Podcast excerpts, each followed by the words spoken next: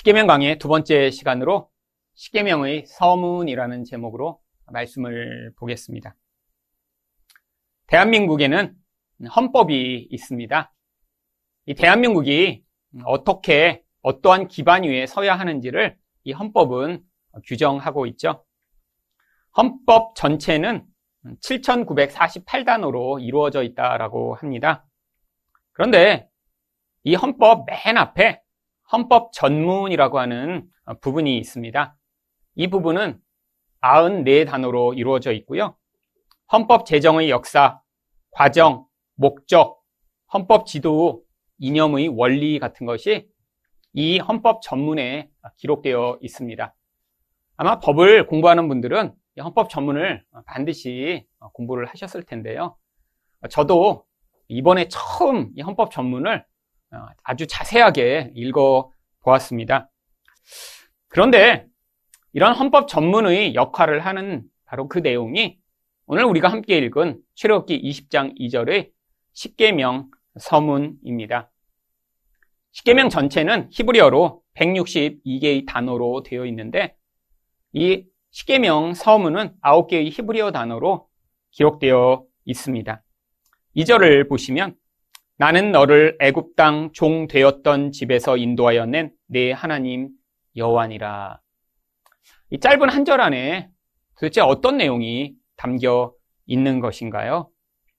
이 부분을 원 히브리어로 읽고 번역하면 약간 순서가 다르게 되어 있습니다. 나는 여호와로다 너희 하나님으로 너를 애굽 땅 종 되었던 집에서 인도하였다. 이게 원 히브리어의 어순 입니다. 하나님은 이 서문을 통해 이 십계명을 받는 이스라엘 백성들에게 세 가지에 대해서 가르쳐 주시고 계십니다. 첫 번째는 십계명을 주신 분이 누구신가라고 하는 사실이고요.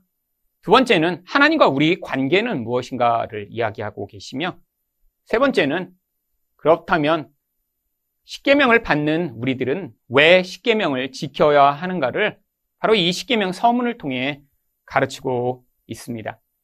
이 십계명 서문을 통해 십계명이 무엇을 가르치고 있는지 우리가 함께 보고자 하는데요. 첫 번째는 십계명 서문은 하나님이 언약을 지키는 구원자임을 가르칩니다.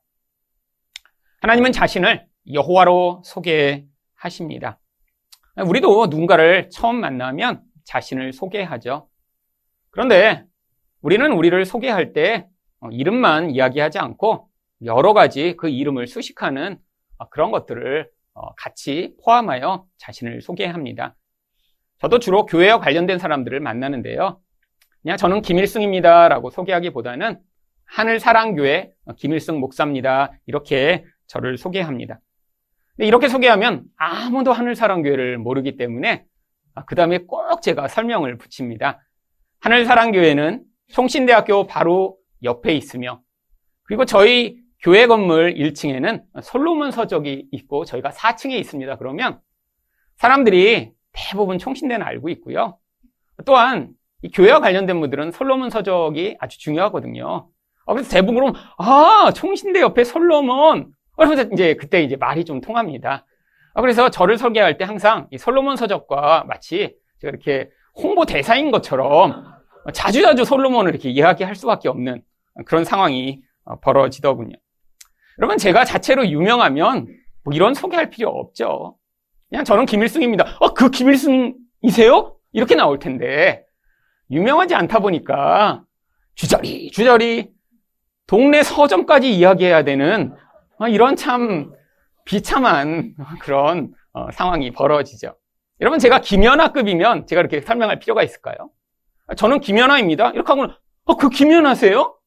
이렇게 하고 끝나죠. 여러분 김연아가 자기를 소개할 때 제가 옛날에 피겨를 했으며 올림픽에도 나간 적이 있고 이런 설명 필요 없습니다. 우리 다 알고 있어요. 김연아가 누군지. 여러분 하나님도 자신을 여호와라고 소개하시는데 오늘 본문에는 나는 여호와로라라고 말씀하셨지만 성경의 곳곳에서 이 여호와라는 이름이 도대체 어떤 이름인가를 설명해 주고 계십니다. 바로 이 여호와라는 이름은 아주 중요한 이름입니다. 이 여호와라는 이름의 유래는 출애굽기 3장 14절에 나옵니다. 하나님이 모세에게 이르시되 나는 스스로 있는 자이니라. 또 이르시되 너는 이스라엘 자손에게 이같이 이르기를 스스로 있는 자가 나를 너희에게 보내셨다 하라. 하나님은 자신을 스스로 있는 자로 소개하십니다. 히브리 어는 원래 하야라고 하는 존재한다라고 하는 동사의 바로 현재형인 에헤라고 하는 단어가 이곳에 사용되어 있고요.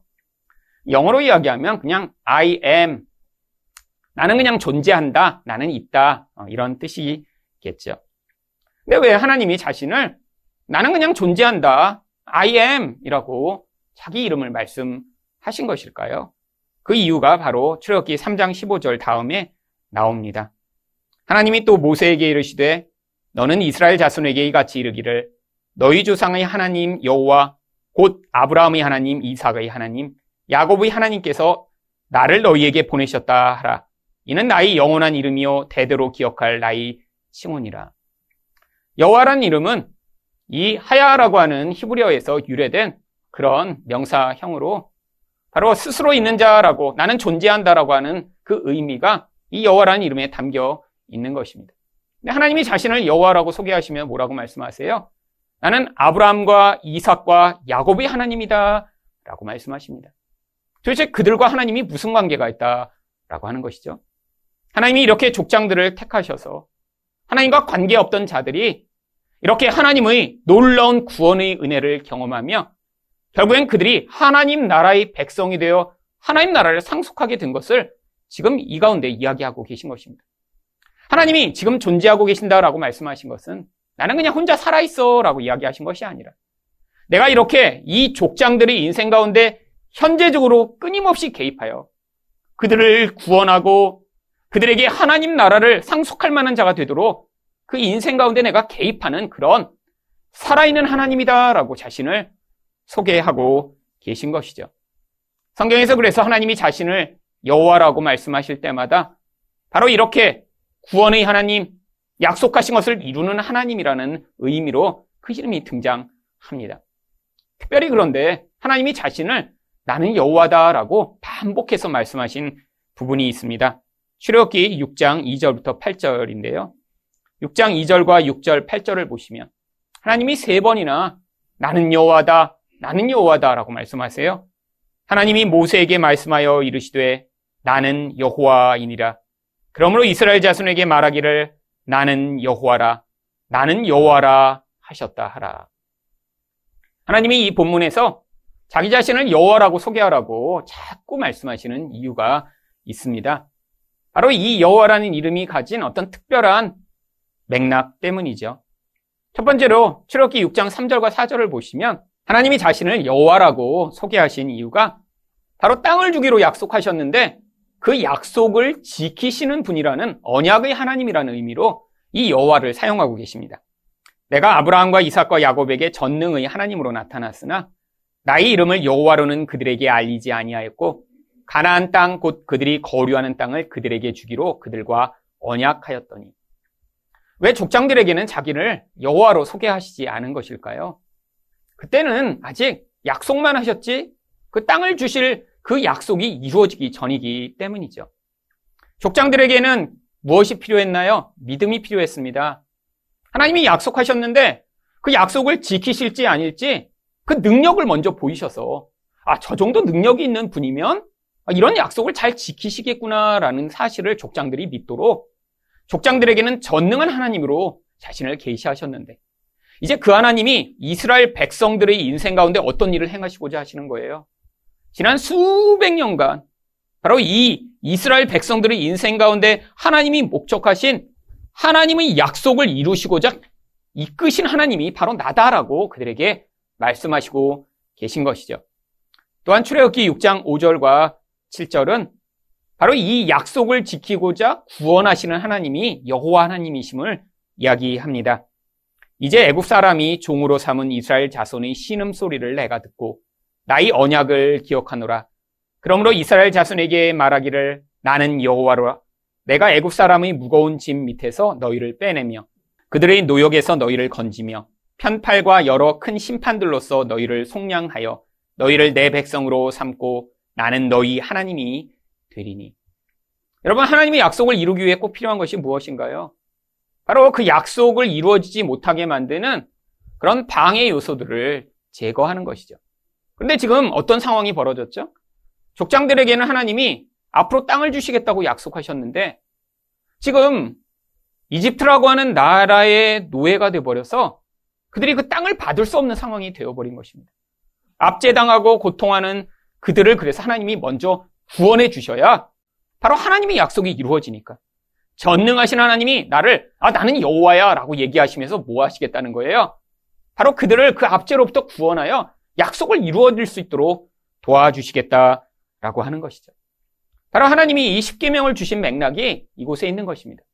내가 여호와다라고 하신 것이 바로 하나님의 나라에서 살아가기 위해서는 바로 이 십계명에 나오는 이 하나님의 뜻대로 너희가 살아가야 하는데 너희에게 내가 여호와라고 나를 계시한 중요한 이유가 바로 내가 너희를 그렇게 구원하여 이 약속을 이루어 주었으니까 너희는 이 땅에 살아가기 위해 바로 내가 너희에게 가르쳐 준 대로 살아라 라고 십계명에서 지금 가르쳐 주고 계신 것이죠. 그래서 바로 이 십계명 서문의 2절 나는 너를 애굽 땅 종되었던 집에서 인도하여 낸 여호와니라. 이제 너희는 종이 아니라는 거예요. 노예로 살 때는 그 노예의 법칙에 따라 살았습니다. 그들은 자유인이 아니에요. 바로 무서운 압제와 무서운 고통 가운데 살며 살아남고자 몸부림치며 사는 게 그들의 인생이었습니다. 근데 이제 자유민이 됐어요. 거룩한 하나님의 백성이 됐어요. 그리고 엄청난 하나님의 나라를 상속했어요. 근데 그 하나님의 백성으로 살아가기 위해서는 무엇이 필요한 것이죠? 바로 그 나라에 살아갈 수 있는 합당한 법칙에 따라 살아가야 하는 것입니다. 여러분, 바로 하나님의 말씀이 우리에게 주어질 때 바로 이런 맥락에서 주어진 것입니다. 하나님이 우리를 구원하여 무서운 죄와 사망으로부터 마귀로부터 우리를 건지시고 바로 하나님이 그 약속하신 하나님 나라를 우리에게 주시는데 바로 우리가 그 약속을 받아 이 하나님 나라에 살기 위해서는 하나님의 뜻대로 살아가야 하는 것이죠. 여러분, 이 인류의 역사는 바로 하나님이 이렇게 하나님 백성을 구원하여 자기의 뜻에 따라 살아가는 자들을 만드시고자 하시는 역사였습니다. 구약에서는 이렇게 자신을 그래서 하나님이 여호와라고 계시하셨지만 바로 그렇게 이제는 역사를 주관하신 하나님이 이 인류의 역사에 개입해 오셔서 어떻게 우리를 진짜 구원하시고자 이 인류에 개입하셨는지 바로 예수 그리스도를 통해 드러납니다.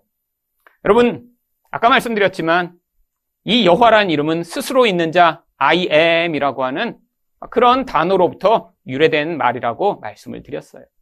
그런데 예수님이 이 땅에 오셔서 마치 구약에서 하나님이 자신을 I am, 나는 스스로 있다 라고 말씀하셨듯이 반복해서 자신을 소개하실 때 나는 스스로 있는 자다와 같은 똑같은 표현으로 자신을 소개하십니다. 헬라어로는 이것을 에고 에이미라고 불러요. 영어로 바꾸면 똑같은 I am입니다. 첫 번째로 예수님이 언제 그러셨나요? 요한복음 18장 4절부터 6절을 보시면 예수께서 이르시되 너희가 누구를 찾느냐? 대답하되 나사렛 예수라 하거늘 이르시되 내가 그니라 하시니라. 여기서 누굴 찾느냐 그랬더니 어, 예수님 찾아요 그랬더니 나야 라고 그냥 말씀하신 것 같은데 바로 여기서 그냥 그렇게 말씀하신 게 아니라 일부러 예수님은 거기서 에고 에이미 I am이라고 자신을 말씀하신 거예요. 근데 예수님이 이렇게 자기의 그 진짜 감춰진 이름의 본질을 잠깐 말씀하셨더니 무슨 일이 벌어졌나요? 6절입니다. 예수께서 그들에게 내가 그니라 I am 하실 때 그들이 물러가서 땅에 엎드러지는지라. 예수님이 자기의 본질, 하나님이신 본질, 그 본질을 이름을 통해 잠깐 말씀하셨더니 그 능력이 얼마나 강력한지 예수를 잡으러 왔던 군병들이 다 뒤로 물러가서 자빠져 버렸습니다. 여러분, 이게 바로 하나님의 능력이죠. 여러분, 예수님이 거기서 I am, I am, 에고 에임을 한열번 하셨으면 떼굴떼굴떼굴 다 굴러가서 이제 다 사라졌을 텐데 예수님이 딱한 번만 하시고 그냥 잡혀가세요. 왜요? 자신이 진짜 능력이 있는데 내가 힘이 없어서 잡히는 게 아니라는 사실을 이것을 통해 보여주시고자 한 것입니다. 여러분, 예수님은 또 폭풍 가운데 있는 제자들에게 자신이 누구인가 똑같은 표현으로 가르쳐 주십니다. 마가복음 6장 49절과 50절을 보시면 제자들이 그가 바다 위로 걸어오심을 보고 유령인가 하여 소리 지르니 이에 예수께서 곧 그들에게 말씀하여 이르시되 안심하라 내니 두려워하지 말라. 그러면 여기서도 어, 나야 나 예수야 이렇게 얘기하신 게 아니라 일부러 에고에임이 구약에서 하나님이 에흐에라고 자기 이름을 여호와라고 말씀하신 그 이름을 사용하신 거예요. 왜죠? 바로 하나님이 이런 하나님이시니까요. 폭풍 가운데 있는 자들, 하나님의 구원이 없으면 죽을 수밖에 없는 자들, 세상이라고 하는 그 무서운 곳에서 이 환경과 상황 가운데 매어 고통하며 살아가는 자들, 바다가 요동하고 풍랑이 치면 거기서 흔들리고 요동하며 죽을 수밖에 없는 자들을 이렇게 그 바다를 밟고 오셔서 구원하시는 예수가 구약이 약속하던 구약에는 여호와로 드러났던 바로 그분이심을 보여주시고자 예수님이 특별히 오셔서 에고에임이 나다라고 말씀하신 것입니다. 이런 바로 우리 인생 가운데 이렇게 예수님이 찾아오시는 것입니다. 어떻게 해요? 구약에는 여호와로 나타났던 그분이 이제는 우리 인생 가운데 우리가 폭풍을 당할 때 어두운 가운데 있을 때 우리 인생 가운데 바로 그 예수가 필요한 그 자리마다 우리를 구원하기 위해 찾아오셔서 약속하신 그 하나님의 약속을 지금도 이루고 계신 것이죠. 여러분, 예수가 우리 인생에 어떻게 찾아오시는지를 보여주시고자 성경에서 특별히 요한복음에서는 예수님이 이 에고 에이미를 사용하여 나는 무엇, 무엇이다라고 일곱 가지 자기 선언을 하십니다. 예수님은 자신이 무엇이라고 말씀하셨나요? 예수님은 내가 생명의 떡이라고 말씀하셨습니다. 예수님은 내가 세상의 빛이라고 말씀하셨습니다. 예수님은 내가 양의 문이라고 말씀하셨습니다. 예수님은 내가 선한 목자다라고 말씀하셨습니다. 예수님은 내가 부활이요 생명이다라고 말씀하셨습니다. 예수님은 내가 길이요 진리요 생명이다라고 말씀하셨고 예수님은 내가 참 포도나무다라고 말씀하셨습니다. 그래서 예수님이 내가 어떤 존재다라고 말씀하신 건 다 I am 나는 구약이 약속하던 그 여호와 하나님인데 이제 너희 인생에 이렇게 찾아와 네가 이런 이런 상황 가운데 있을 때 내가 너를 이렇게 구원하는 구체적인 하나님이심을 우리에게 보여주시고자 한 것이죠. 예수님이 자신을 생명의 떡이라고 말씀하신 이유는 무엇인가요? 우리 인생에서 끊임없이 우리는 목마르기 때문입니다. 여러분, 목말라서 사람을 찾고, 배고파서 재미를 찾고, 끊임없이 공허하여 이 공허를 벗어나게 만들 그런 일들을 찾아 헤매는 것이 우리들인데, 참 생명이신 예수를 먹어 이 공허 가운데 예수 외에는 우리를 벗어나게 하실 분신이 없다라는 사실을 깨닫는 것. 이게 바로 우리가 인생 가운데 여호와로 드러났던 그 예수 그리스도를 통해 구원받고 있는 과정이죠. 왜 예수님이 자기를 세상의 빛이라고 말씀하신 것일까요? 여러분, 인생을 살며 얼마나 어두우신가요?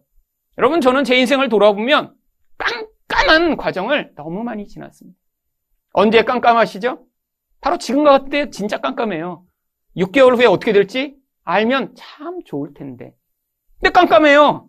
길이 막히는 것 같고, 원하던 것들이 좌절되는 것 같고, 어떻게 선택해야 될지 알지 못하고, 앞으로 이런 선택이 어떤 결과를 가져올지 궁금하고 힘들 때. 도대체 내 인생 가운데 빛이 있을까? 앞으로 내가 이렇게 선택하는 것이 좋은 결과를 가져올까? 아니, 지금과 같이 이렇게 어두운 가운데 계속해서 헤매는 것은 아닐까? 여러분, 바로 세상을 살아갈 때 우리가 자주 경험하는 이 답답함과 어두운 가운데 있을 때, 그때 바로 예수가 빛으로 우리 인생 가운데 찾아오셔서 어두운 가운데 있는 우리들을 후원하시는 자가 되심을 약속하고 있는 것입니다. 예수님은 왜 양의 문이라고 말씀하시죠?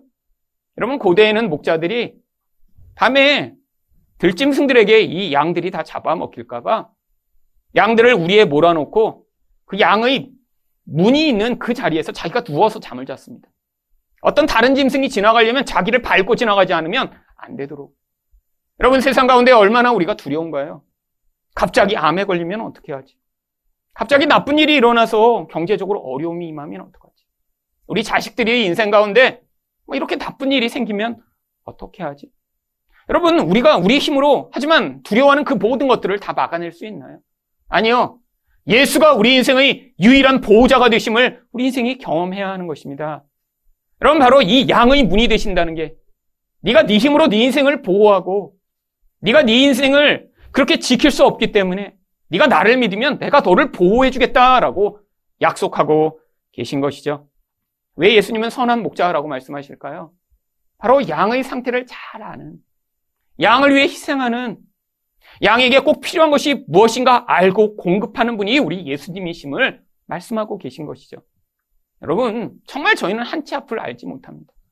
저에게 진짜 필요한 것이 무엇인가 잘 알지 못하는 자들이에요. 그런데 때로는 예수님이 우리 길을 막으시고 때로는 우리가 예상치 못한 길로 인도해 나가시며 바로 우리에게 진짜 필요한 것들로 공급하시는 그 바로 예수가 우리 선한 목자가 되시는 것이죠. 예수님은 왜 자기를 부활과 생명이라고 말씀하신 것일까요? 그럼 우리 인생 가운데 있는 가장 큰 두려움이 무엇이죠? 죽음에 대한 두려움입니다. 우리 인생을 파괴할 것 같은 가장 큰 고통이 무엇이죠? 바로 이 죽음의 힘입니다. 아무리 가진 게 많아도 이 죽음을 이길 수 없는 게 우리들이잖아요. 근데 바로 예수를 믿는 자에게는 이 무서운 힘인 죽음을 이길 수 있는 그 놀라운 생명의 능력을 우리에게 주셔서 그 생명이 이 두려움으로부터 우리를 자유케 할 뿐 아니라 영원한 하나님 나라에서 우리가 살아가는 그 놀라운 영광과 그 풍요를 우리에게 약속하고 있는 것이죠. 예수님이 왜 우리를 향해 길이요, 진리요, 생명이라고 말씀하시나요? 우리는 늘 어느 길을 찾아 헤매지만. 여러분, 세상에서 길을 찾을 수 있나요? 좋은 학교에 가고 똑똑한 사람을 만나고, 아니, 이것이 길이다라고 하는 좋은 책을 만나면 거기에 정말 우리가 갈 길이 기록되어 있나요? 아니요. 우리를 지으시고, 우리를 만드시고, 우리를 과거부터 미래까지 꿰뚫고 계신 우리 예수님 한 분만이 우리 인생이 무슨 길을 걸어야 되며 어떻게 생명의 길로 갈 수 있는지를 알고 때로는 우리 길을 막으셔서 그 생명의 길로 인도해 나가시는 분이심을 바로 내가 길이요 생명이 된다고 말씀해 주신 것입니다. 여러분 예수님이 왜 참 포도나무라고 말씀하신 것인가요? 여러분 우리 인생의 진짜 의미는 바로 예수와 함께하여 그 예수님과 같은 열매 맺는 자가 되는 것입니다. 여러분 예수 없이는 우리는 아무 열매도 맺을 수 없는 자들. 여러분 노력하고 애써도 우리가 만들어내는 열매, 열매라고 부를 수도 없는 불량품들이죠. 그런데 바로 그 예수를 믿기만 하면 우리와 같은 자들을 통해서도 많은 사람들을 풍요롭게 하는 그런 생명의 열매를 하나님이 약속하고 계신 것입니다. 여러분 구약에서 하나님이 자신을 나는 여호와다라고 말씀하셨는데 바로 지금 우리에게는 그 예수님이 이렇게 우리의 목자가 되시고 우리 생명이 되시고 우리 길이 되시고 우리 부활이 되심을 우리가 믿음으로 바로 우리 인생을 그 어두움과 고통 가운데 구원하시는 그 놀라운 은혜를 우리가 경험할 수 있는 것입니다. 두 번째로 십계명의 서문은 무엇을 가르치나요? 하나님과 우리 바른 관계를 가르칩니다. 하나님은 자신을 너희 하나님이라고 말씀하십니다. 왜 하나님이 이스라엘 백성을 향해 어, 이런 표현을 사용하신 것일까요? 왜냐하면 2절을 다시 보시면 이스라엘 백성의 과거의 정체성이 애굽 땅에서 종 되었었기 때문입니다. 여러분 종이라는 존재 아니 종보다 오히려 노예라고 번역하면 더 좋은 이 상태 여러분 어떤 상태인가요? 여러분 바로 그 노예를 소유하고 있는 주인의 소유물이죠. 생명을 빼앗아도 되고 자기가 원하는 일을 뭐든 다 시킬 수 있고 여러분 고대에는 그래서 노예를 어떻게 바라보았죠? 말할 줄 아는 짐승이라고 바라보았습니다. 같은 인간의 급으로 볼 수가 없었어요. 살아있어요. 말도 해요. 시키면 들어요. 근데 말을 못하는 소나 말이나 아니, 말을 하는 인간이나 노예라면 같은 급이라고 여긴 거예요. 이게 바로 이스라엘 백성의 상태였습니다. 근데 누구의 소유였어요? 바로 마귀를 상징하는 바로 바로의 소유였죠. 그가 그래서 마다들을 다 죽여라 하면 자기가 낳은 자식인데도 그 아이를 가질 수 없는 그 고통스러운 과정을 지나했던 이스라엘 백성들이. 근데 하나님이 그들을 내가 너희를 소유한다라고 불러내십니다.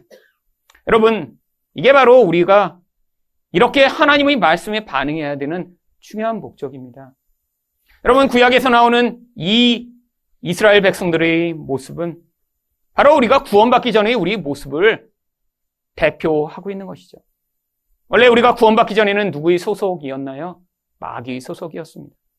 여러분, 그런데 성경은 심지어 마귀 소속 정도가 아니라 마귀 자식이라고 얘기를 해요. 왜? 자식이 아버지의 모습을 똑같이 드러내던 마귀에게 속한 자는 결국 그 모습을 계속해서 드러내며 살 수밖에 없으니까요. 그래서 예수님이 요한복음 8장 44절에서 너희는 너희 아비 마귀에게서 났으니 너희 아비의 욕심대로 너희도 행하고자 하느니라. 여러분 마귀처럼 사랑한다는 게 무엇인가요? 여러분 세상에 살며 그런 사람 만나보셨잖아요. 여러분 그 특징이 여기에 나옵니다. 자기 욕심에 매어 살아가는 자들. 나밖에 알지 못하는 거예요. 여러분 가장 가까운 사람 사이에서도 왜 상처받죠? 그 이기성과 그 집요한 욕심 때문에 상처받는 건 아니신가요? 자기 생각밖에 안 해요. 자기 체면, 자기 명예, 자기의 돈, 아니 부모 자식 간에도 그 몇 푼 가지고 서로 물고 뜯고 싸우고 정말 원수가 되는 이 모습. 여러분 마귀라고 다 사람을 죽이고 마귀라고 다 사람을 폭행하는 게 마귀의 모습인가요? 아니에요. 결국 이 욕심이 그런 무서운 결과를 만들기도 하지만 세상에 있는 모든 사람들이 다 이런 자기 중심적 욕심이라는 것에 매어 살아가는 이 모습이 바로 마귀 모습이라는 것이죠. 여러분 그런데 하나님이 바로 그런 자리로부터 우리를 지금 구원하고 계신다라고 하는 것입니다. 그게 바로 우리를 향해 내가 너희 하나님이 된다라고 말씀하고 계신 것이죠. 여러분 이렇게 세상 가운데 욕심으로 말미암아 살아가는 사람들은 아, 내 뜻을 이루기 위해 내가 원하는 그런 삶을 살기 위해 산다라고 하지만 실제로는 그들은 아주 비참한 인생을 살아가고 있, 는 것입니다. 그런 사람들의 영적 상태를 에베소 2장 1절부터 3절은 이렇게 이야기합니다. 그는 허물과 죄로 죽었던 너희를 살리셨다. 여러분, 겉으로 멀쩡히 살아있는 것 같지만 실제로는 죽었다라는 거예요. 이게 영적 상태라는 것입니다. 여러분, 영적으로 눈을 떠서 보면 이렇게 예수 그리스도를 통해 생명을 얻지 못하는 자들은 지금 움직이긴 하는데 죽었어요. 여러분 세상에서는 이런 존재를 뭐라고 부르죠? 좀비라고 부릅니다. 좀비요. 여러분 좀비 영화 보셨잖아요. 살아있는 것 같은데 실제로는 죽은 존재예요. 아, 죽이려고 해도 잘 안 죽어요. 근데 그들이 하고 있는 일이 뭐죠? 그럼 좀비가 그냥 혼자서 이렇게 살아다니며 뭐 가서 양배추나 먹고 그러면 뭐 괜찮아요. 근데 좀비 꼭 특성이 무엇입니까? 살아있는 다른 존재를 결국 물고 뜯어서 다른 존재도 그렇게 죽은 자와 같은 똑같은 존재로 만드는 게 이 좀비의 특성 아니에요. 여러분, 이 좀비는 세상에 그런 좀비가 있다라는 게 아니라 세상 사람들이 생각해 보니까 이 세상에 살고 있는 사람들이 다 좀비처럼 살고 있는 거예요. 그를 형상화한 것입니다. 여러분, 오히려 성경적 시각보다 훨씬 더 그래픽하게 더 좀비를 통해 하나님이 이 마귀를 통해 인간의 실체를 보여주고 계신 것 같아요. 여러분, 세상 사람 다 좀비처럼 살고 있잖아요. 이미 죽었어요. 근데 육체적으로는 잠시 살아있는 것처럼 살며 살아있는 동안 끊임없이 남을 물고 뜯고 깨물고 하는 이 모습들이요. 여러분 그런데 하나님이 거기서 우리를 구원하셨다는 거예요.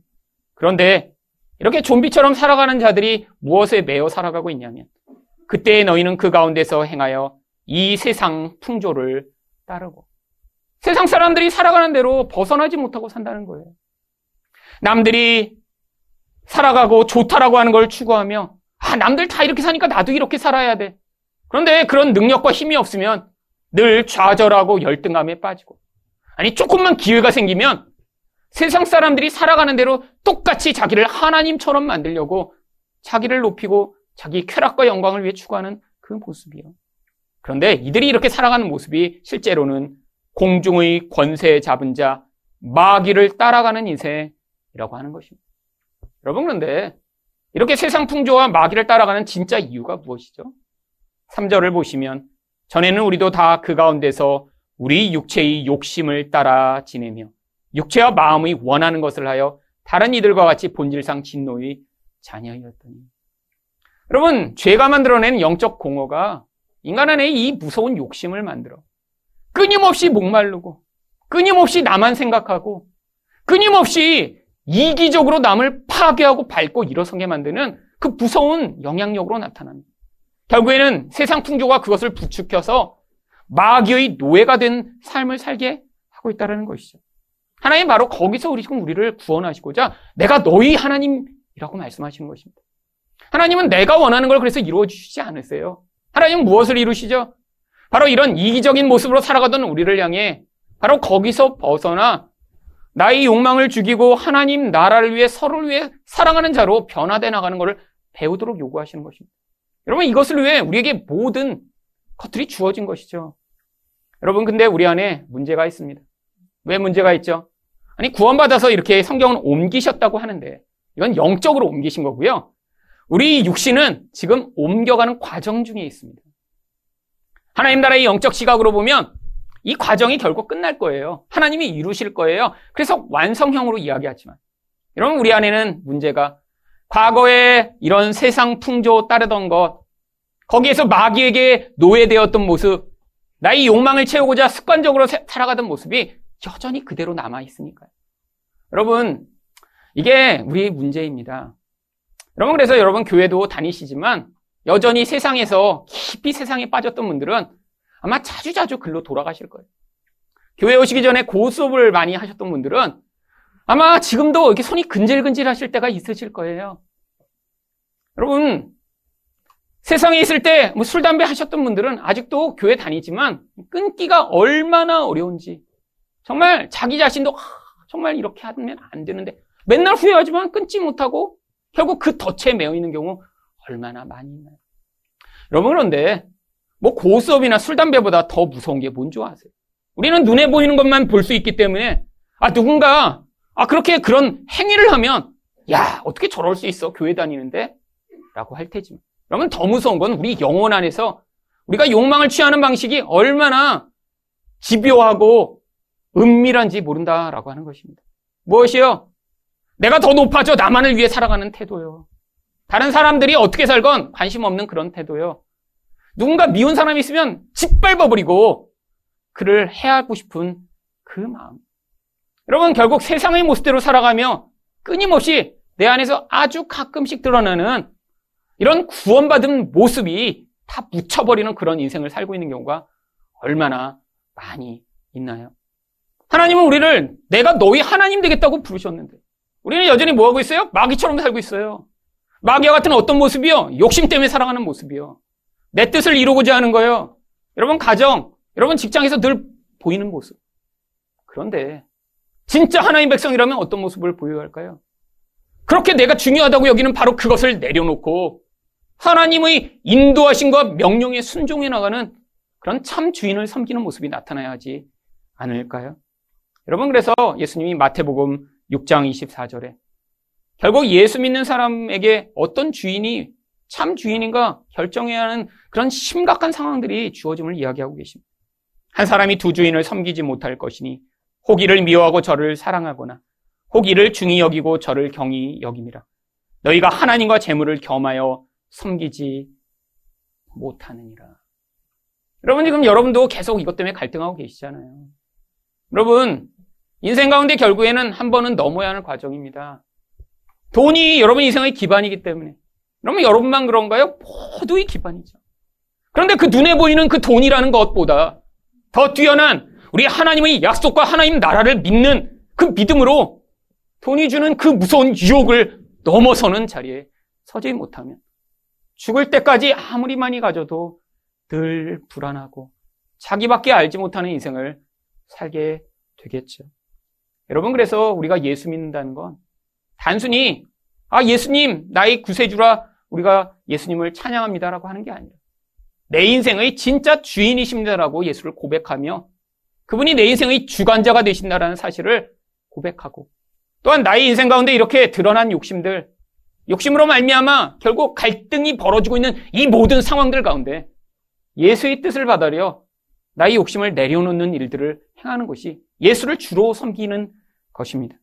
그래서 사도행전 2장 36절에 그런 적 이스라엘 온 집은 확실히 알지니 너희가 십자가에 못 박은 이 예수를 하나님이 주와 그리스도가 되게 하셨느니라. 예수님이 단순히 우리를 죄에서 구원하시는 구원자일 뿐 아니라 예수님은 우리의 주인이 되신다라고 하는 것이고 우리가 예수를 향해 주 예수 그리스도라고 부를 때마다 하나님 나의 욕심을 내려놓고 바로 예수의 뜻을 순종해 나가는 그런 자 되게 해달라고 여러분이 순종하시는 여러분 되시기를 축원드립니다. 마지막으로 십계명의 서문은 무엇을 가르치나요? 하나님의 말씀에 순종해야 할 이유를 가르칩니다. 바로 2절에 가장 길게 나와 있는 내용이 무엇인가요? 하나님이 너를 애굽 땅 종 되었던 집에서 인도하셨다라고 하는 것 사실입니다. 여러분 고대의 노예로 태어났다면 그 인생은 정말 비참 할 것입니다. 또한 고대의 모든 신들은 왕과 제사장 그리고 이런 귀족들만을 위한 신이었습니다. 어떤 신이 어떤 강력한 신이 이런 노예에 관심이나 있을까요? 여러분 이스라엘 백성들은 집단으로 노예가 된 사람들이죠. 여러분 거기서 벗어날 수 있는 아무런 힘과 능력이 없습니다. 여러분 그래서 그 나라가 계속되는 한 결국엔 도망칠 수도 벗어날 수도 없는 것이죠. 마치 조선시대에 조선시대가 몇백 년이나 계속됐으니까 한 번 노예로 태어났으면 죽을 때까지 노예로 살고 후손도 대대로 노예로 살았던 것이죠. 근데 이스라엘 백성들 이집트가 계속되는 한 계속 노예인 거예요. 어떤 일이 벌어졌어요? 하나님이 개입해 오셨습니다. 여러분 아무 소망이 없던 자들이에요. 그 자식의 자식까지 그냥 노예로 살다 죽는 거예요. 여러분, 그러면 여러분 자식에 대한 소망이 있을까요? 낳았는데 그냥 노예야. 그러면, 그러면, 아, 이 아이가 나중에 어떤 아이가 될까?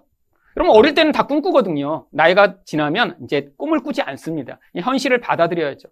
저도 제 아이들 태어났을 때 엄청나게 꿈 많이 꿨어요. 여러분, 그렇잖아요. 아, 아직 뭔가를 안 했으니까. 이렇게 되겠지? 이런 아이면 얼마나 좋을까? 여러분, 근데 노예였다고 생각해 보세요. 그러면 아무 꿈을 꿀 수가 없습니다. 그냥 걔는 얼마나 어, 더 비참해. 차라리 태어나지 않는 게 나을까? 내가 노예로 살다 이렇게 고통하며 사는데 차라리 이 아이도 그냥 태어나지 않는 게 훨씬 낫지 않았을까? 근데 하나님이 개입해 오시더니 그들을 집단으로 구원해 주셨어요. 여러분 그리고 그들을 그냥 풀어놓으셨나요? 자, 내가 구원했으니까 잘 살아라 이제? 아니요. 여러분 이 노예로서는 도저히 생각도 상상도 할 수 없는 그런 특권을 그들에게 주셨습니다. 출애굽기 19장 5절과 6절입니다. 세계가 다 내게 속하였나니 너희가 내 말을 잘 듣고 내 언약을 지키면 너희는 모든 민족 중에서 내 소유가 되겠고 너희가 내게 대하여 제사장 나라가 되며 거룩한 백성이 되리라. 온 세상을 소유하신 하나님이 그 소유를 그들에게 다 나눠주시겠대요. 아니, 이전엔 노예였던 자들을 그 놀라운 하나님을 섬기는 제사장이 되게 해주시겠대요. 아니, 죄 가운데 매여 고통하다 죽을 수밖에 없는 자들을 거룩한 자가 되어 영원히 하나님과 함께 사는 자가 되주시겠다고 약속 하십니다. 여러분, 이렇게 살다가 이렇게 구원받았으면 어떤 태도를 보이는 게 당연할까요? 여러분, 노예다가 자유민이 됐어요. 자유민이 된 정도가 아니라 갑자기 왕족으로 신문을 바꿔주겠대요. 엄청난 재산을 주겠대요. 그러면, 아니, 뭐, 뭐, 이 정도는 제가 받을만 하죠. 아니요. 여러분 여기에 당연한 태도가 감사와 찬양 아닐까요?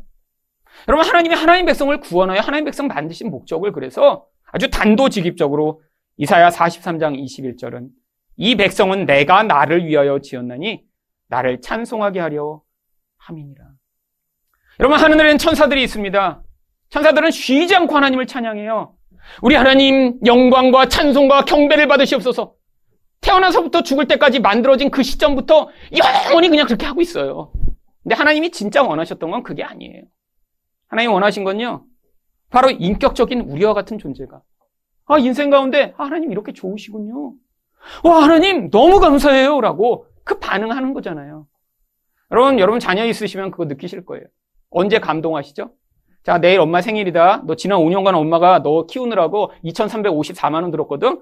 너 그거 얼마나 많은 돈인 줄 알아? 아빠가, 아빠 엄마가 이거 살 거 안 사고 너 먹이고 그러라고 다 쓴 건데 너 고맙지? 그러니까 아, 네 감사해요. 그러면 그럼 막 감동하세요? 근데 어느 날 아이가 엄마 그리고 꾸깃꾸깃 거기에 이렇게 쪽지 하나 넣었는데 엄마 고마워요. 할 때 여러분 감동하시는 거 아니에요? 아, 이 아이가 이제 컸네? 근데 그때가 시작입니다. 안 컸어요. 한 번 그렇게 감동 주고 인생 내내 마음을 쥐어 뜯는 그래서 그 쪽지 받고 다, 와, 우리 애가 컸나봐. 막 그러고 막 우악 했는데. 그다음부터 이제 심장이 다 쪼개지는 과정을 지나야 하지만 그래도 그런 감동들이 가끔씩 있습니다. 그 쪽지 그래서 여러분 보관하셨잖아요. 그러다 중학교 때 때 버리시죠? 집집마다 있는 일입니다. 여러분, 하나님이 우리에게 원하시는 게 그거예요. 여러분, 천사들이 찬양합니다. 경배합니다.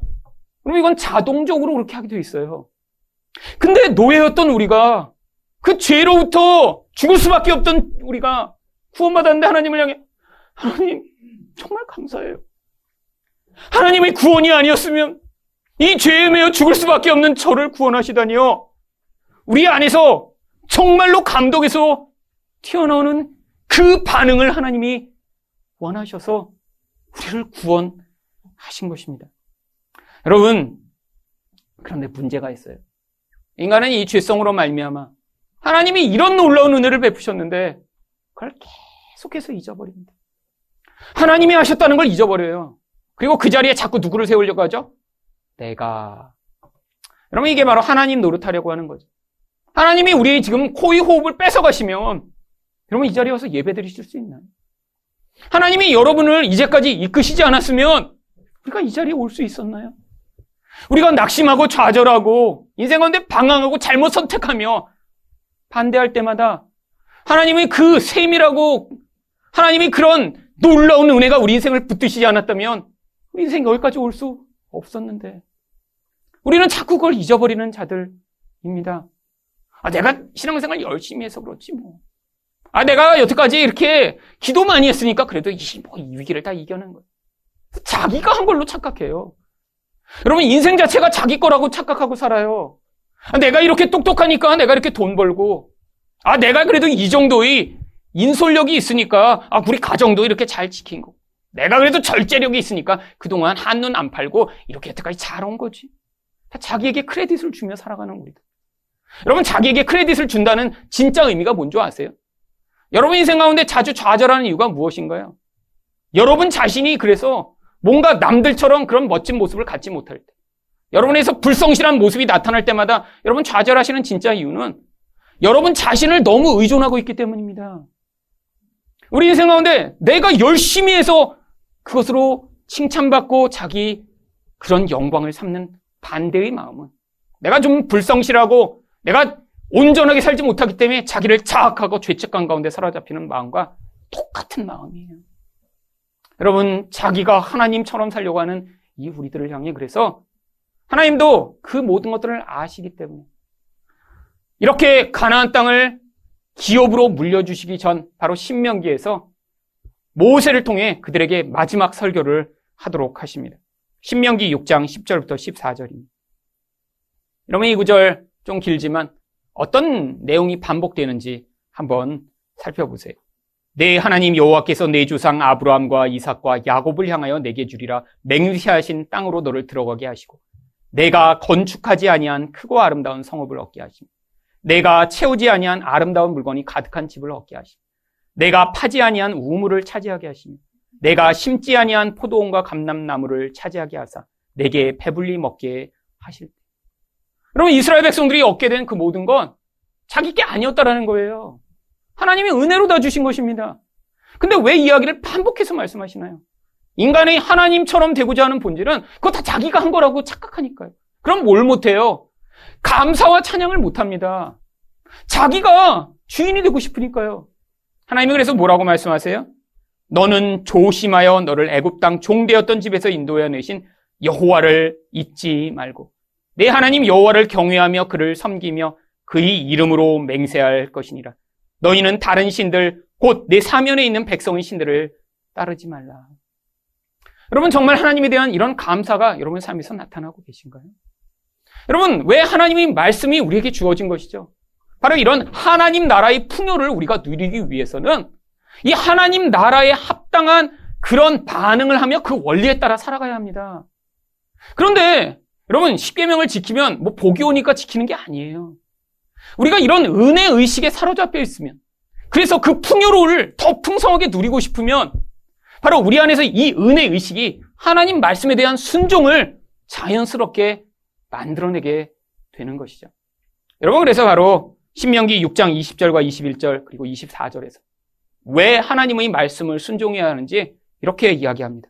후일에 내 아들이 내게 묻기를 우리 하나님 여호와께서 명령하신 증거와 규례와 법도가 무슨 뜻이냐 하거든. 이니 이런 놀라운 구원의 역사를 기억 못하는 세대가 오는 거예요. 아니 근데 왜 우리가 이런 것들을 지켜야 돼요? 아니 왜 주일날 교회 가야 돼요? 아, 왜 헌금해야 돼요? 아 왜 예배해야 돼요? 아, 묻는 그런 세대가 나타날 거라는 거예요. 우리는 바로 그렇게 하지 않다가 그 놀라운 은혜를 경험한 세대인데 우리 다음 세대가 어려서부터 교회 다니다가 갑자기 아, 왜 주일마다 교회 가야 돼요? 아니 왜 헌금해야 돼요? 왜 11조 해요 하기는 아, 내쓸 것도 맨날 모자란데 왜 바쳐요? 아, 왜 놀러 가면 안 돼요? 이런 세대가 오는 거죠. 여러분 그때 뭐라고 이야기하라고 말씀하셨나요? 너는 내 아들에게 이르기를 우리가 옛적에 애굽에서 바로의 종이 되었더니 여호와께서 권능의 손으로 우리를 애굽에서 인도하여 내셨나니 우리는 원래 노예였어. 노예로 살다가 그렇게 비참하게 죽을 수밖에 없는 자들이었는데 하나님이 우리를 구원하여 이런 자유민 하나님을 섬기는 자 되게 하셨어. 그렇기 때문에 24절에서 여호와께서 우리에게 이 모든 규례를 지키라 명령하셨으니 이는 우리가 우리 하나님 여호와를 경외하여 항상 복을 누리게 하기 위하심이며 또 여호와께서 우리를 오늘과 같이 살게 하려 하심이라. 여러분 왜 십계명을 주셨다고요? 왜 하나님의 말씀을 주셨다고요? 바로 이렇게 노예된 자가 그 놀라운 구원을 경험하여 그 구원의 은혜에 반응하여 살아가며 하나님 나라의 풍요를 계속 누리고자 하기 위함이죠. 여러분 십계명이 그래서 주어진 것입니다. 여러분 십계명을 지키면 뭐 더 큰 복이 오나요? 아니요. 바로 그 복, 이미 받은 복, 노예로 살던 자, 죄에 매여 살아가며 남을 파괴하고 자기도 파괴하고 멸망당할 수밖에 없는 우리를 놀라운 구원으로 부르셔서 이렇게 은혜를 베푸셨는데 그 은혜가 우리 삶에서 더 풍성하게 퍼져나가 다른 사람에게도 복이 되고 우리도 그 놀라운 은혜 가운데 더 살아갈 수 있도록 만들기 위해 바로 이 하나님 나라의 원리를 받아들여 살아가는 것입니다. 여러분 십계명의 서문은 우리에게 하나님이 바로 이 언약을 지키는 구원자가 되심을 가르쳐 줍니다. 또한 하나님이 우리 주인이시며 우리가 왜 하나님 말씀에 순종해야 하는가를 가르치고 있습니다. 바로 여러분들이 이 말씀에 순종하시는 여러분이 되셔서 바로 이 하늘에 약속하신 놀라운 복을 더 풍성하게 누리시기를 예수 그리스도 이름으로 축원드립니다.